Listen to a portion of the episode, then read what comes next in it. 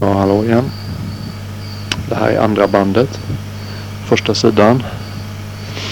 Och jag pratade just om det underbara faktum att vår innersta natur är helt och hållet ren och oförstörd.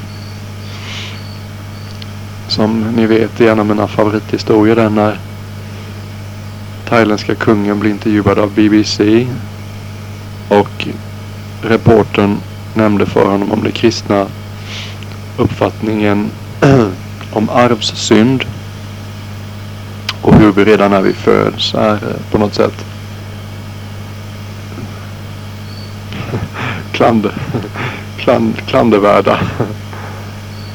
Och då tittade eh, kungen lite på reporten och så, så, så sa han, han talar fin engelska kungen. Som ni vet är han utbildad i väst. Då. Well, we Buddhists see it somewhat differently. We believe in man's original purity. Och det tycker jag är ett härligt, härligt uttalande. Och det är det vi upptäcker när vi mediterar att när den inre tvåloperan börjar snillna en smula och vi börjar lägga märke till eh, tomrummen, mellanrummen mellan tankarna och känslorna och allting. Så upptäcker vi att i de tomrummen så finns det en stillhet och den stillhetens natur är oblandad lycka. En slags till en början ganska lågmäld glädje men den blir allt tydligare så småningom. Och den är helt och hållet pålitlig. Den har ingen baksmälla. Inga, in, inga krokar i sig. Och den kräver ingen som helst. Den kostar ingenting. Man behöver inte vara ansluten till internet för att uppleva den.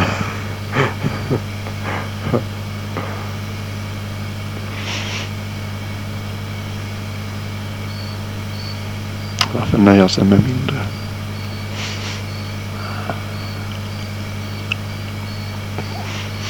Ja, tillbaka till buddha-statyerna.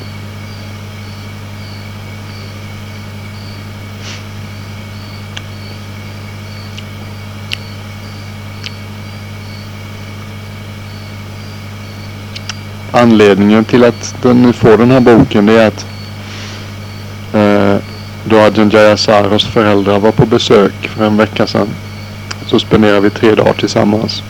Det var underbar tid.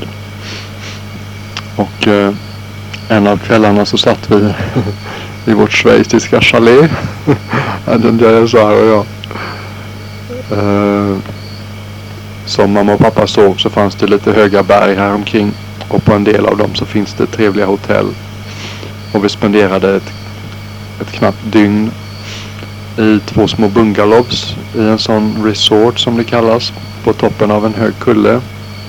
Med fin utsikt och rätt mycket skogs, skog kvar. Och eh, det fanns tv på rummet. Så jag och Jazauri satt och tittade på nyheterna på kvällen.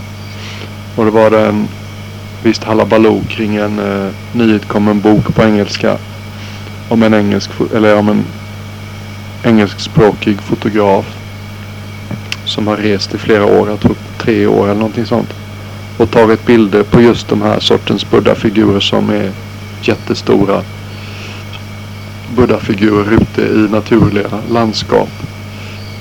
Naturliga omgivningar.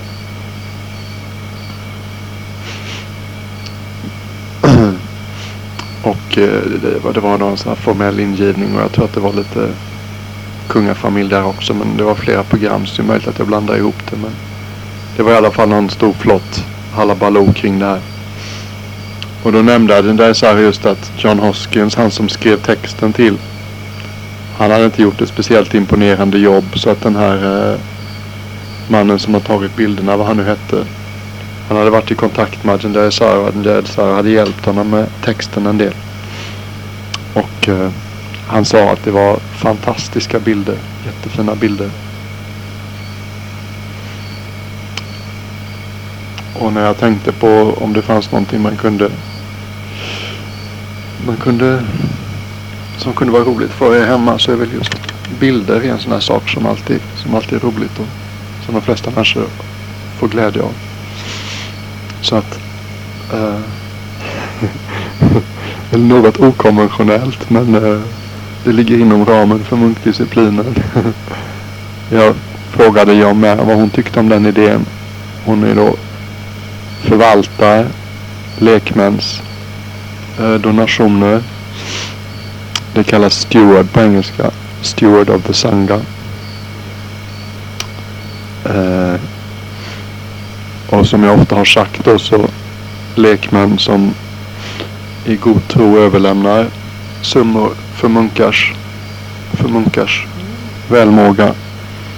Eh, de pengarna ägs eller kontrolleras aldrig av munken utan de eh, man lämnar dem i en stewards händer och så säger man till munken eller så ber man stewarden säga till munken att eh, säg till honom att så och så mycket eller att det finns fonder eh, som är till för om man behöver något av något, något. Antingen kan man säga om han behöver nya kåpor eller om han behöver frimärken eller vad han nu kan behöva. Det begränsar man som man vill.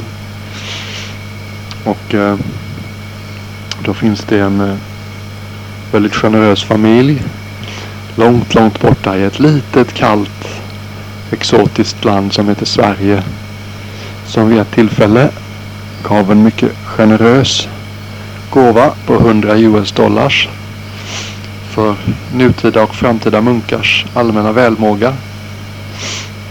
Och eh, jag konsulterade min steward, frågade om min steward tyckte att det vore i donatorns, i linje med donatorns önskemål att vi anförskaffade ett exemplar av den här boken och gav det till min familj från familjen här nere och från mig som en lite okonventionell julklapp från buddhistmunken och hans, hans nya familj.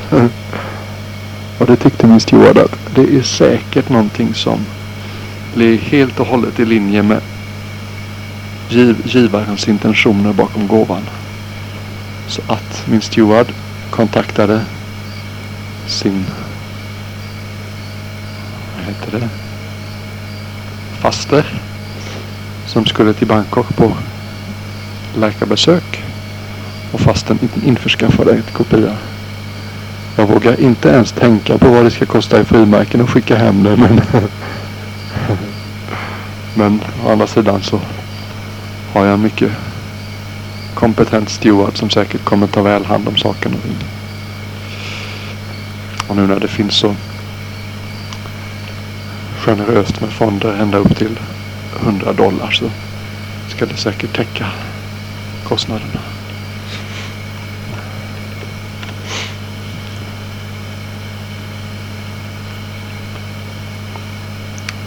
Detta om boken. Jag tyckte de olika kapitlerna som fanns där lite om buddhism och thailändsk buddhism och buddhans lära och sådär. De var rätt välskrivna. Bildtexterna blir ju av nödvändighet lite repetitiva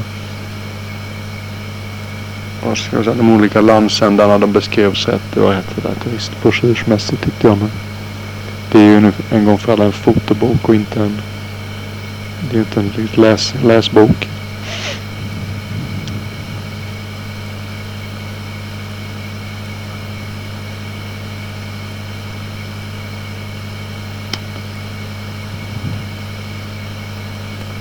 detta om boken. Nu ska jag samla mig lite. Kan ju tala lite grann om framtiden. Börja med den eh, närliggande framtiden. Jag ska säga att min stora dag den kommer den 16, den 16 december. Jag skickade en kassett där jag spelade in bara en, en 20 minuter eller så till Adjan Suchito Dels en förklaring om omständigheterna kring att de här vilt främmande vikingarna dyker upp i hans kloster till midvinters.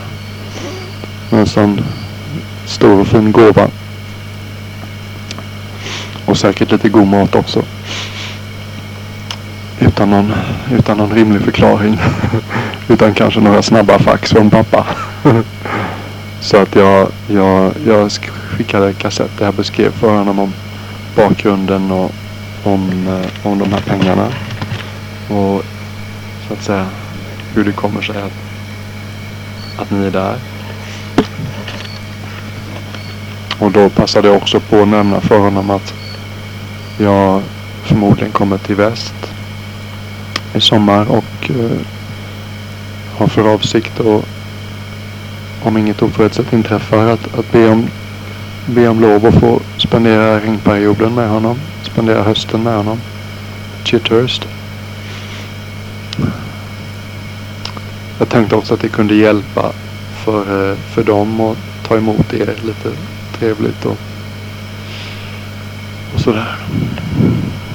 Det gör de säkert ändå. Det är de, de är väldigt duktiga på det på klostren i väst och tar väl hand om besökare.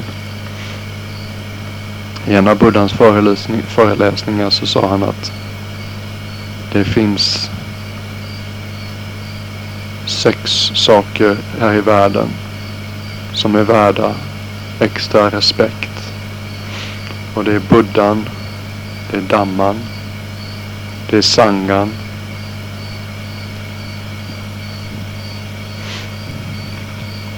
Det är ständig och oupphörlig sinnesnärvaro, det vi kallar oavbruten mindfulness.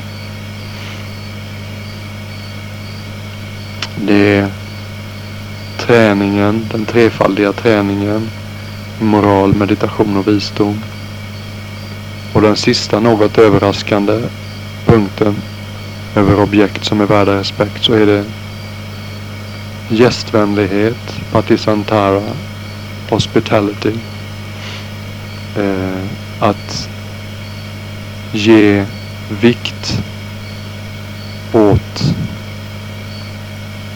ge tyngd åt eh, den aktiviteten att ta emot gäster på ett fint sätt. Det är en fröjd att komma till välskötta kloster för man blir alltid så otroligt fint bemött.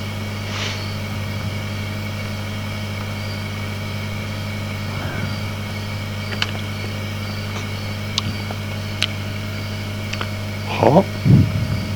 Så som sagt den 16 det blir en dag när jag tror att änglarna sitter och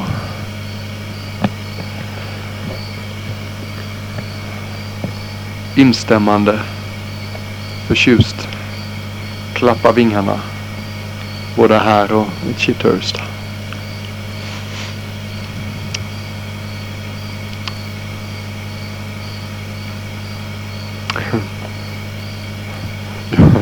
Jag har ju ingen som helst, jag har ingen som helst täckning för sådana här saker. Det är ju rena vidlyftiga spekulationer som Buddha förmodligen inte skulle berömma nämnvärt. Men jag är personligen övertygad om att säg mammas framgångar i, i golfen och så den medvinden som du upplever i livet eh, på många sätt just nu. Den har mycket att göra med att du har eh, du har eh, sista åren eh, utvecklat en massa glädje i att vara generös och hjälpa sangan i synnerhet. Eh, bekantat dig med Buddhas lära och, och eh, ska vi säga vänt din generö generösa natur mot ett mycket värdigt objekt, nämligen eh, sangan.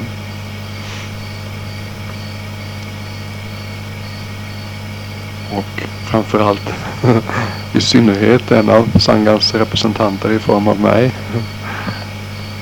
Men det är, det är, det är lite skillnad. Det, det, det är inte samma sak. Givande är relativt också.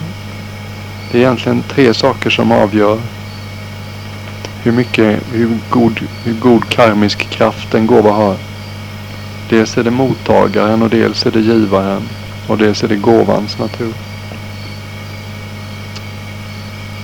Och där underströk Buddhan ofta att till och med till mig att ge en gåva till Buddhan personligen är inte karmiskt lika eh, fördelaktigt som att ge en gåva till Sangan till munkar och nunnor och noviser som helhet. Det är det högsta föremålet för generositet, så är det sangen. Den kan ofta...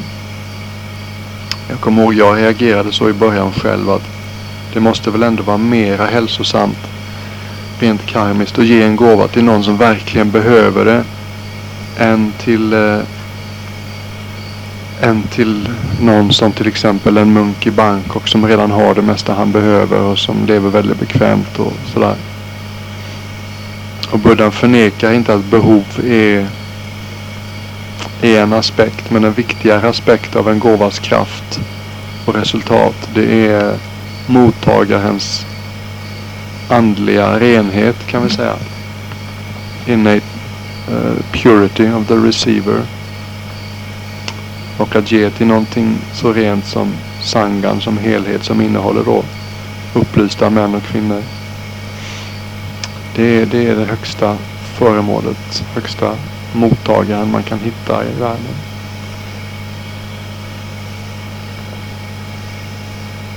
Och sen så ger man då saker och ting som är lämpliga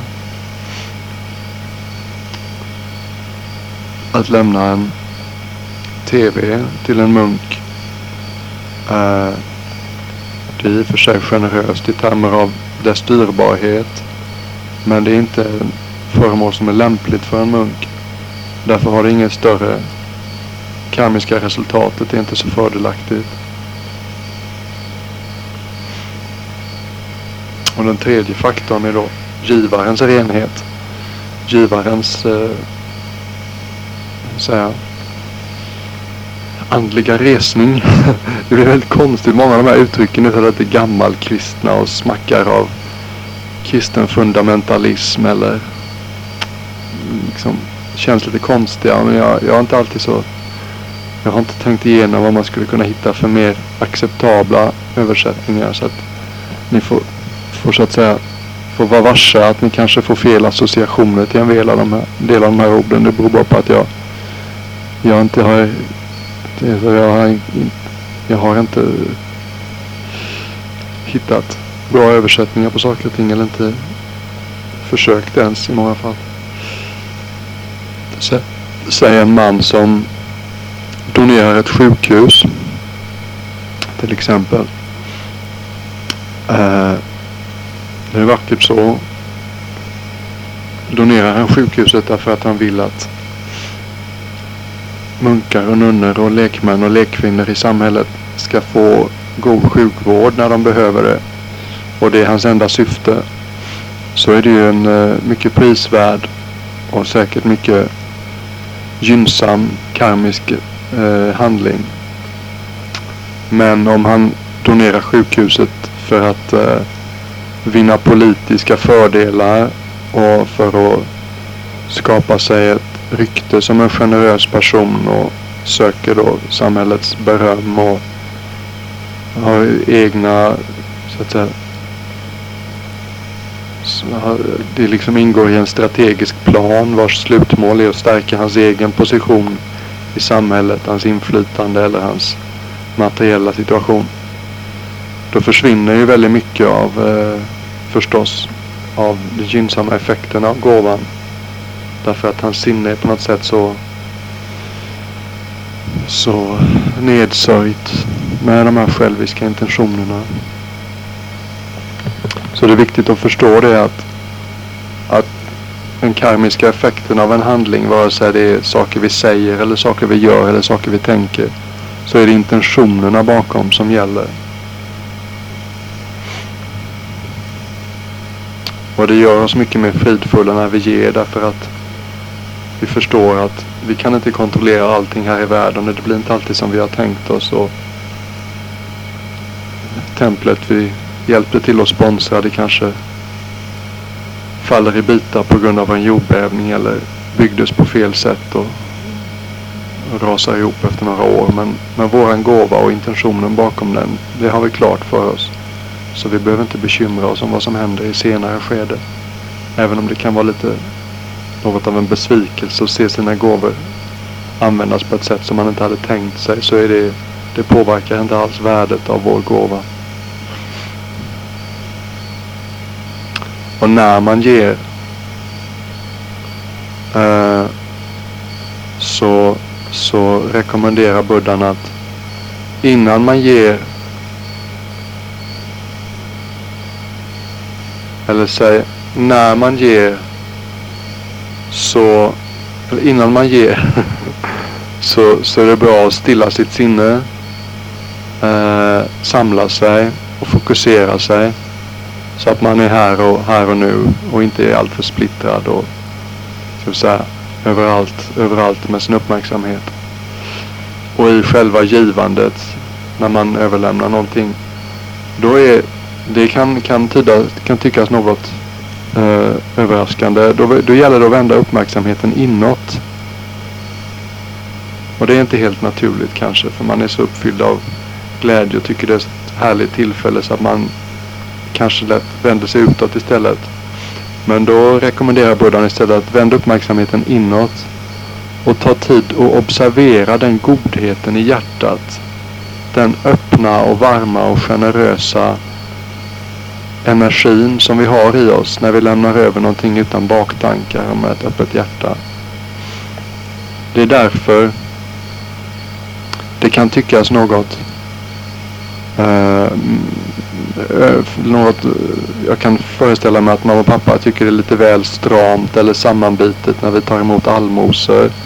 Man kanske kan tycka att vi skulle vara lite mer joviala och skämtsamma och småprata medan vi tar emot mat och sådär. Men det är inte alls, det är inte alls så det känns utan det är väldigt våran uppgift som munkar där är att då, då, då folk överlämnar sin mat då, eh, då gäller det att eh, ge dem just den möjligheten att vända sin uppmärksamhet inåt och observera den här goda, varma, generösa eh, känslan som de har i sig. Och inte störa det. Och ta emot maten på ett med full uppmärksamhet. Vare sig det är mat eller en annan gåva. Full uppmärksamhet, uppskattning.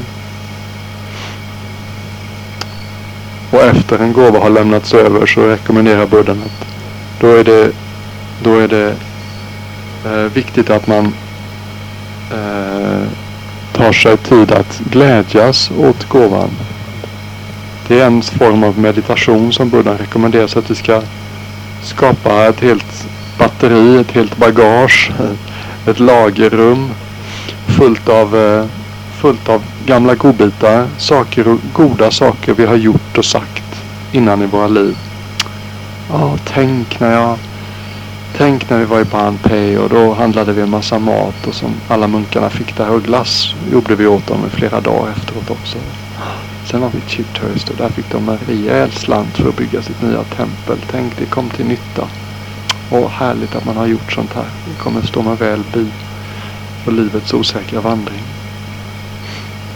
Det är en vanlig dödsmeditation också att när människor närmar sig slutet så kommer munkarna och försöker uppmuntra dem till att erinra sig så mycket som möjligt allt gott de har gjort under livet. Om och om igen påminnas om det för att stärka hjärtat och få lite levnadsmod och levnadskraft.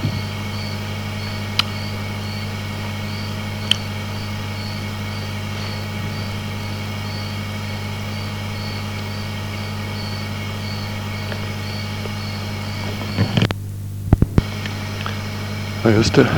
Framtiden var vi på. Det finns många intressanta avtagsvägar som jag, som jag ständigt springer in på. Men det är så att säga dessa bands natur. Nåväl. Efter att ha vältrat mig i Modita medglädje den 16 så får jag möjlighet att höra om era äventyr på Chithurst den 24. Det ska bli jätteskoj. Och eh, sen så tar det nog inte så lång tid innan jag ger mig av mot Obon. Eh, det är inte riktigt klart än när Rajanvira Dammo abboten på Amravati dyker upp här men han kommer någon gång mellan jul och trettondagen. Och eh, ska spendera ungefär en månad här. Och Arjen Dösar har sagt att jag behöver inte stanna här tills han kommer om jag inte vill. Få se lite hur jag gör. Å ena sidan vill jag gärna stanna till han kommer. Å andra sidan vill jag ge mig av för att få tid på mig att vandra till Ubon och få lite tid på denna chatt också innan det blir dags att ge sig av till Australien. Men eh, det är inte tidpunkten för det beslutet har inte kommit än. Saknas information. Hur som helst. Någon gång före eller efter nyår så ger jag mig av med mina påsar och min skål och mina kåpor. Och, och eh, jag skulle gissa om man vandrar ut efter de stora vägarna så tror jag att det är ungefär 700 kilometer till Obon. Och det blir nog lite mer zigzag för min del för jag tänker hålla mig borta från de stora vägarna eh, i huvudsak. Och vandra lite mer på landet. Och det är rätt käckt. Man kan ju hålla sig rätt nära Kambodjas gräns. Eh, så riskerar man ju aldrig att gå vilse helt och hållet därför att går man för långt till höger så, så, så, så, så, hit, så stöter man väl på en gränsstation eller någonting sånt. Eh, under större delen av gränsen, eller ja, långa delar av gränsen eh, i form av berg. Vilket gör att det borde finnas lite fin natur kvar att sätta upp sitt, sitt lilla parasoll och myggnät i om natten. Och det är ju ett klassiskt sätt att leva för buddhistmunkar. Att eh, byta boplats varje dag och vandra. Och lita på generositeten hos folket i byn där man råkar spendera natten. Och jag har egentligen aldrig gjort det mer än vid ett par tillfällen och bara under några dagars tid. Så jag ser jättemycket fram emot att göra det. Och det kanske låter konstigt för er men på ett sätt så har jag levt oerhört bekvämt sista året.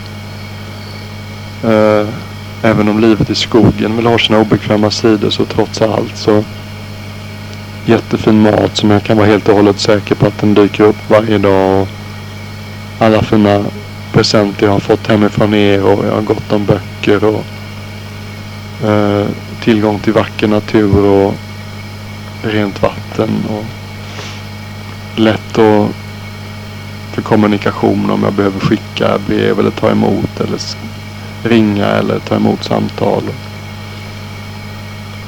I princip så blir jag behandlad som en gåva från gudarna hela tiden. De är så snälla mot mig här så att man, det finns inga gränser. Uh, och det är ett underbart sätt att leva. Och samtidigt så tycker jag att det ska bli roligt. Det är ett slags... Många sätt är det kanske ett manligt drag som kvinnor inte alltid förstår så mycket. Så är det just den här törsten efter utmaningar.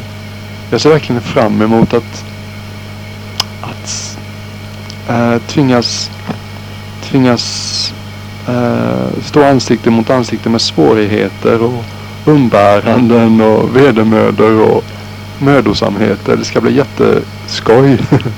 det är liksom en del av den buddhistiska träningen. Man blir så... Man ser värdet av att utveckla sådana här egenskaper som tålamod och förmågan att klara sig själv och förmågan att eh, lära sig att leva utan saker och ting man trodde man behövde. Förmågan att inte skapa problem för sig själv eller för andra i onödan.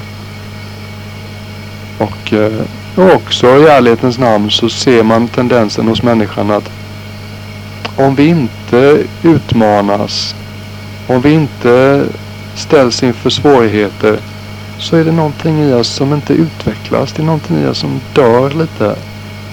Vi blir lite som hundar och katter som husdjur. Tappar en viss sting, en vakenhet. Och har ju sett under sju års tid snart hur svårigheterna jag har gått igenom har ju nästan alla varit fruktsamma. Det är ofta det som är skillnaden mellan det här livet och eller en av skillnaderna mellan det här livet och livet jag levde innan var att det fanns väl lidande både i lekmannalivet och livet här. Men lidandet i lekmannalivet det var liksom det var meningslöst. Det ledde inte till någonting. Det genererade ingen visdom. Utom möjligtvis visdomen att, att komma till där jag är idag. visdomen att inse att det här livet leder, leder inte till så mycket visdom. Medans eh, när man har fått Buddhas verktygslåda eh, till hands så är det som om man har en eh, man är online med ett existentiellt internet. man är på the world wide web vad gäller allt som är verkligen viktigt att veta. Så att man har en verktygslåda eller en arsenal om ni vill med sig. När svårigheter i livet dyker upp så, mm, jag lider. Om jag lider så beror det alltid, oh, alltid, utan undantag, på att på något sätt så tänker jag fel. Därför att en människa som alltid tänker på rätt sätt, hon lider aldrig. Utom sig rent fysisk smärta, men det är, eh, oftast är det inte den rent fysiska smärtan som vi gör oss bekymmer med, utan det vi lägger till till den. Och när man har det klart för sig att jag skapar mitt lidande själv så förstår man också att det behöver inte vara på det här viset. Jag behöver inte lida. Och ingen vill lida. Ingen tycker om att lida. Det är människans natur. Vi älskar glädje och lycka.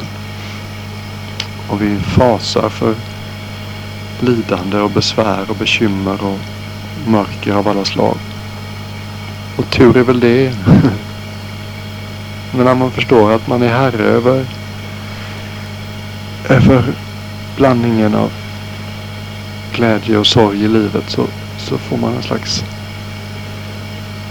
en, eh, en helt ny energikälla. Och se värdet av. Och där, där är det viktigt eftersom vi har väl tendensen att vara lite bekväma. Att om omgivningen inte utmanar oss och ger oss lite lagom mycket svårigheter så, så fastnar vi fastnar vi i the lazy boy i läderfåtöljen. Så att nu har det här året då varit perfekta omständigheter för formell meditation, gående och sittande. Och nu så ger jag mig av på en mycket osäker, osäkert upptåg. Jag säkert för det mesta inte kommer att ha speciellt mycket yttre gynnsamma omständigheter. Det är nog sällsynt att man hittar en tyst och vackert belägen plats. Det är nog sällsynt att man har tillgång till rent vatten. Eller ja, nej det är det inte men så vackert som det är här blir det förmodligen ingenstans. Och eh, så väl omhändertagen som jag är här, det blir jag ingenstans. Det är jag säker på. Men det är inte det jag är ute efter. Man, det är massa andra glädjeämnen som dyker upp bara det här. Du vandrar in i en by som du aldrig har varit i innan känner inte en enda människa. Du har aldrig gjort någonting vänligt mot någon av de här människorna överhuvudtaget. Och du vandrar genom byn med din skål. Tyst, barfota. Tittar ner i marken ett par meter framför dig. Säger ingenting, ber inte om någonting, gör absolut ingenting. Och så springer de ut från sina hus med den finaste maten de har till hands och lägger i din skål och är jätteglada för att de har fått chansen. De är artiga innan de gör det. De är artiga när de gör det och de är artiga efter de gör det. De blir jätteglada över att se dig. De blir stolta över sin religion. Och de är intresserade. Och väldigt ofta så frågar de om de kan hjälpa till med något. Om det är någonting annat du behöver. Och blir överförtjusta om det är någonting de kan få hjälpa till med. Tycker det är toppen om du ber dem att få några stearinljus är överlyckliga om du ber dem att få rent vatten i din vattenflaska. Och varenda dag så händer det här. Det är ett mirakel som upprepar sig dagligen. Om och om och om igen, dag efter dag efter dag. Om det går sig riktigt illa någon dag så kanske du får bara ris. Men man tänker inte så. Bara det att få en skål full med ris utan att man tycker att man har gjort någonting för det. Eh, det är ett mirakel redan där. Och när man har sett hur enkelt det är att leva på bara vatten eh, i ett dygn eller två så, så är en skål ris mer än tillräckligt. Det är allt man behöver. Och ris det får man alltid var man än är.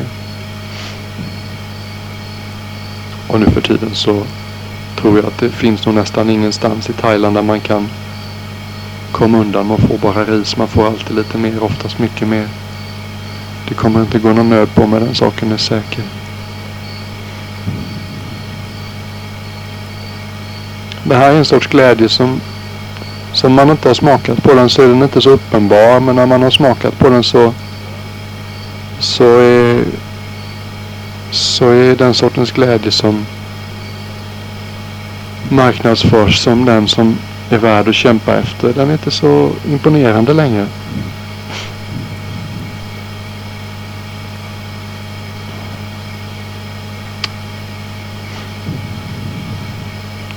tack och lov, eller jag har en fördel med mitt sätt att meditera som ju till sig 70 procent består av gående meditation och 30 procent av sittande. Eh, eller så. Så passar det ju väldigt bra om man ska ge sig av på en vandring på en, på en tusen mil, tusen kilometer eller så. Jag vet inte om det blir så långt. Mina knän känns jättefina. Jag tror mycket av bekymren är eh, säsongsmässiga. Jag märker att när det blir fuktigt så är det inte bra. Och kyla är inte så bra heller. Men det är inte så illa kyla. Det värsta det är fukt. Och nu så har det blivit torrt. Det är ypperligt. Jag kan tänka mig att en regnsäsong på Chithurst det är inte vad mina knän behöver. Men å andra sidan så där kan man klä på sig ordentligt. På vägen till eh, Nanachat så finns det lite olika ställen och dels finns det lite dotterkloster till olika så att säga. Man, eh, Adjan Kars dotterkloster som man kan besöka. En del där det finns kompisar, munkkompisar. Och eh, sen finns det något som heter Khao Pravihan som ligger ganska nära Ajahn Banjongs tempel. Ni kommer ihåg det som mamma och pappa och Jan var med mig på. Där jag hade spenderat ett år. Det här enkla, rustika klostret fullt av unga bondpojkar som vi besökte två timmar söder om eh, Ubon. Kaupavihani är ett slags eh, något mindre eh, imponerande Angkor Wat kommer från samma period när buddhismen i Thailand var huvudsakligen Mahayana, Mahayana buddhism. Ajahn Jayasara tog med hela sangan och lekmännen, Det var 80 pers som åkte dit i slutet av regnperioden. Han sa att han var imponerad, det var verkligen sevärt. Fast det ligger en bit in i Kambodja, det är så att säga Ja, det är lite konstigt men så vitt jag förstår så är det helt enkelt så att det är fritt fram att gå in från thailändska sidan och man behöver inget pass och så men det ligger tekniskt sett i Kambodja. Och periodvis är det stängt men det är tydligen öppet nu. Ja, normalt sett så blir vi rekommenderade att inte, stanna, inte bo på bykloster. Bykloster i dessa dagar har väldigt tveksamt upprätthållande av munkdisciplinen. Det är många som gör, saker som gör det svårt för oss att, att leva där. Till exempel så är det väl idag högst 5% av silence, thailändska sangan som, som, eh, som inte använder pengar. Och att konsumera någonting som en annan munk har köpt för pengar det är i sig ett, ett brott mot munkdisciplinen.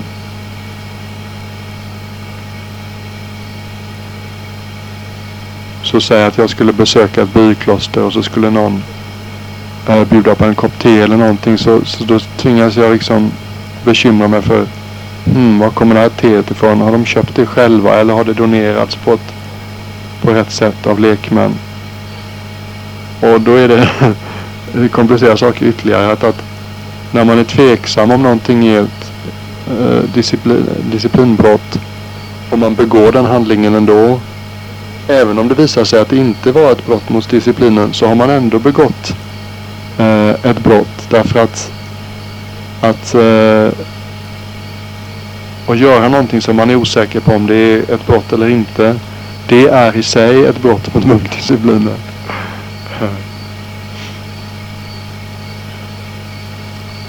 Och sen... Ja.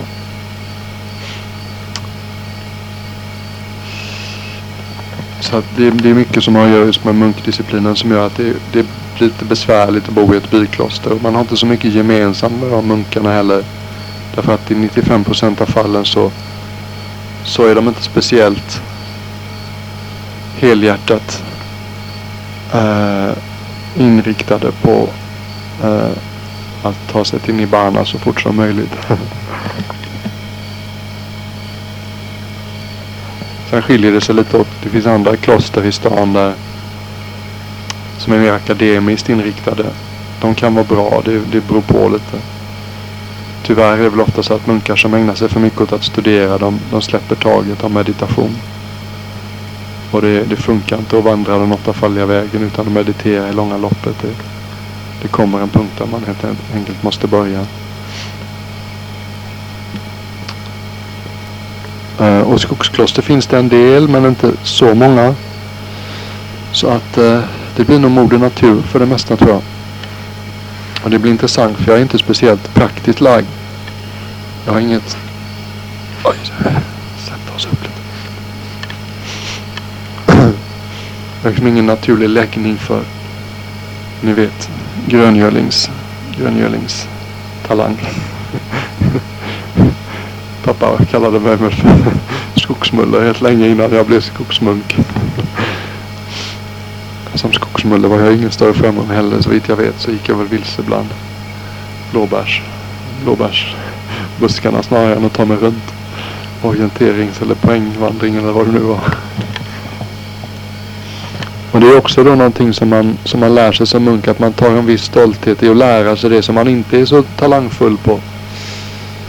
Okej, okay, hör det till en munks träning så tar jag gärna upp det.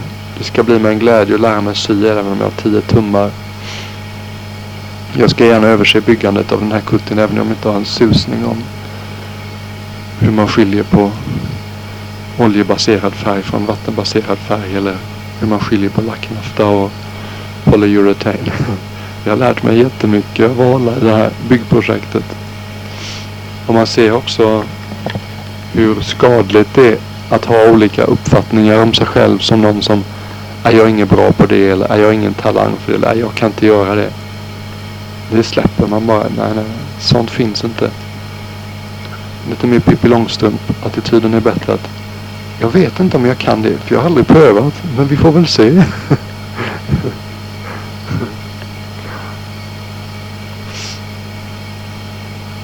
Så att det är någonting jag är intresserad av att lära mig så är det just sådana här saker som hur kan man se om ett ställe ser ut att ha mycket myror på natten?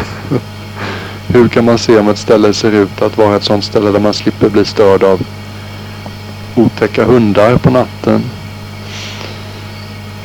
Hur kan man se om ett ställe ser ut att ha en massa ja, vad det nu kan vara. Ni kan säkert tänka alla praktiska saker. Hur kan man till exempel när jag reser med Agendas här och så är det alltid samma. Jag känner mig som Michel Kollas. Från de gamla resorna i Alperna och i Norge. Ja okej, okay. och då åker vi säger han och så tjoff tjoff tjoff säger det så är han klar. och jag ylar omkring när jag ska försöka samla ihop mitt pick och pack. Och det är inte så att jag spritt allting i rummet utan jag har liksom jag håller bra ordning för det mesta och, och har, har koll på vad jag har och vad det finns. Men det tar helt enkelt tid att, att bli färdig. Men han är tjoff, tjoff, tjoff. Så är han klar. Och det vill jag lära mig den förmågan. Och att, uh, att en av sakerna Buddhan sa det var just att han munken är som en, en fågel. Han eh, lämnar hem efter hem bakom sig och tar bara med sig sina vingar. Nu är det väl något mer Som jag behöver bära än min skål och mina kåpor som är munkens enda egentliga vingar. Men eh, ja, jag blev ju sådär. Lite mer ordning och reda och lite mer samlad. Jag märker ju också en tendens att eh, vara väldigt utåtriktad. Jag är en extrovert person i min läggning. Och ju mer man tränar ju mer förstår man att vägen bär, det bär inåt. Och eh, det är alltid så kan man säga. Lekmän, de älskar liksom joviala, utåtriktade, gladlynta munkar. Så jag får väldigt mycket uppskattning och beröm och, och sånt där. Men det är också lite farligt därför att jag vill inte på något sätt etablera mig som någon slags lärarfigur. Dels är jag inte kapabel än och dels är jag inte intresserad av det. Det kan hända att det faller på ens ansvar en vacker dag men då får det komma på det sättet. Inte, inte som någonting som, som man skapar själv. Och det märker jag här nu att det är nästan lite väl mycket uh, så här, ska säga, alla jag får så mycket uppskattning och omtänksamhet och alla tycker så mycket om mig men samtidigt så kan det vara lite störande och det är viktigt för en munk. Man märker att det är väldigt en väldigt gynnsam kontemplativ attityd är att vara inåtriktad. Det är så att säga trots allt riktningen för andlig verksamhet så är det inåt. Och eh, för att gå emot sina vanor så i mitt fall är så det viktigt att, att vänja sig mot att hela tiden vända uppmärksamheten inåt. Jag har liksom eh, jag har tillräckligt av, det, av den andra sidan ändå. Och under vandringen så blir det väl då givetvis en balans. Men det är skönt i Thailand därför att som skogsmunk så finns det den här stereotypen. Och det är så att säga tysta spöket som vandrar genom byn på morgonen utan att säga ett ord. Och i tysthet, ödmjukt och lågmält tar emot gåvorna. Som aldrig väntar på någonting som inte kommer direkt. Som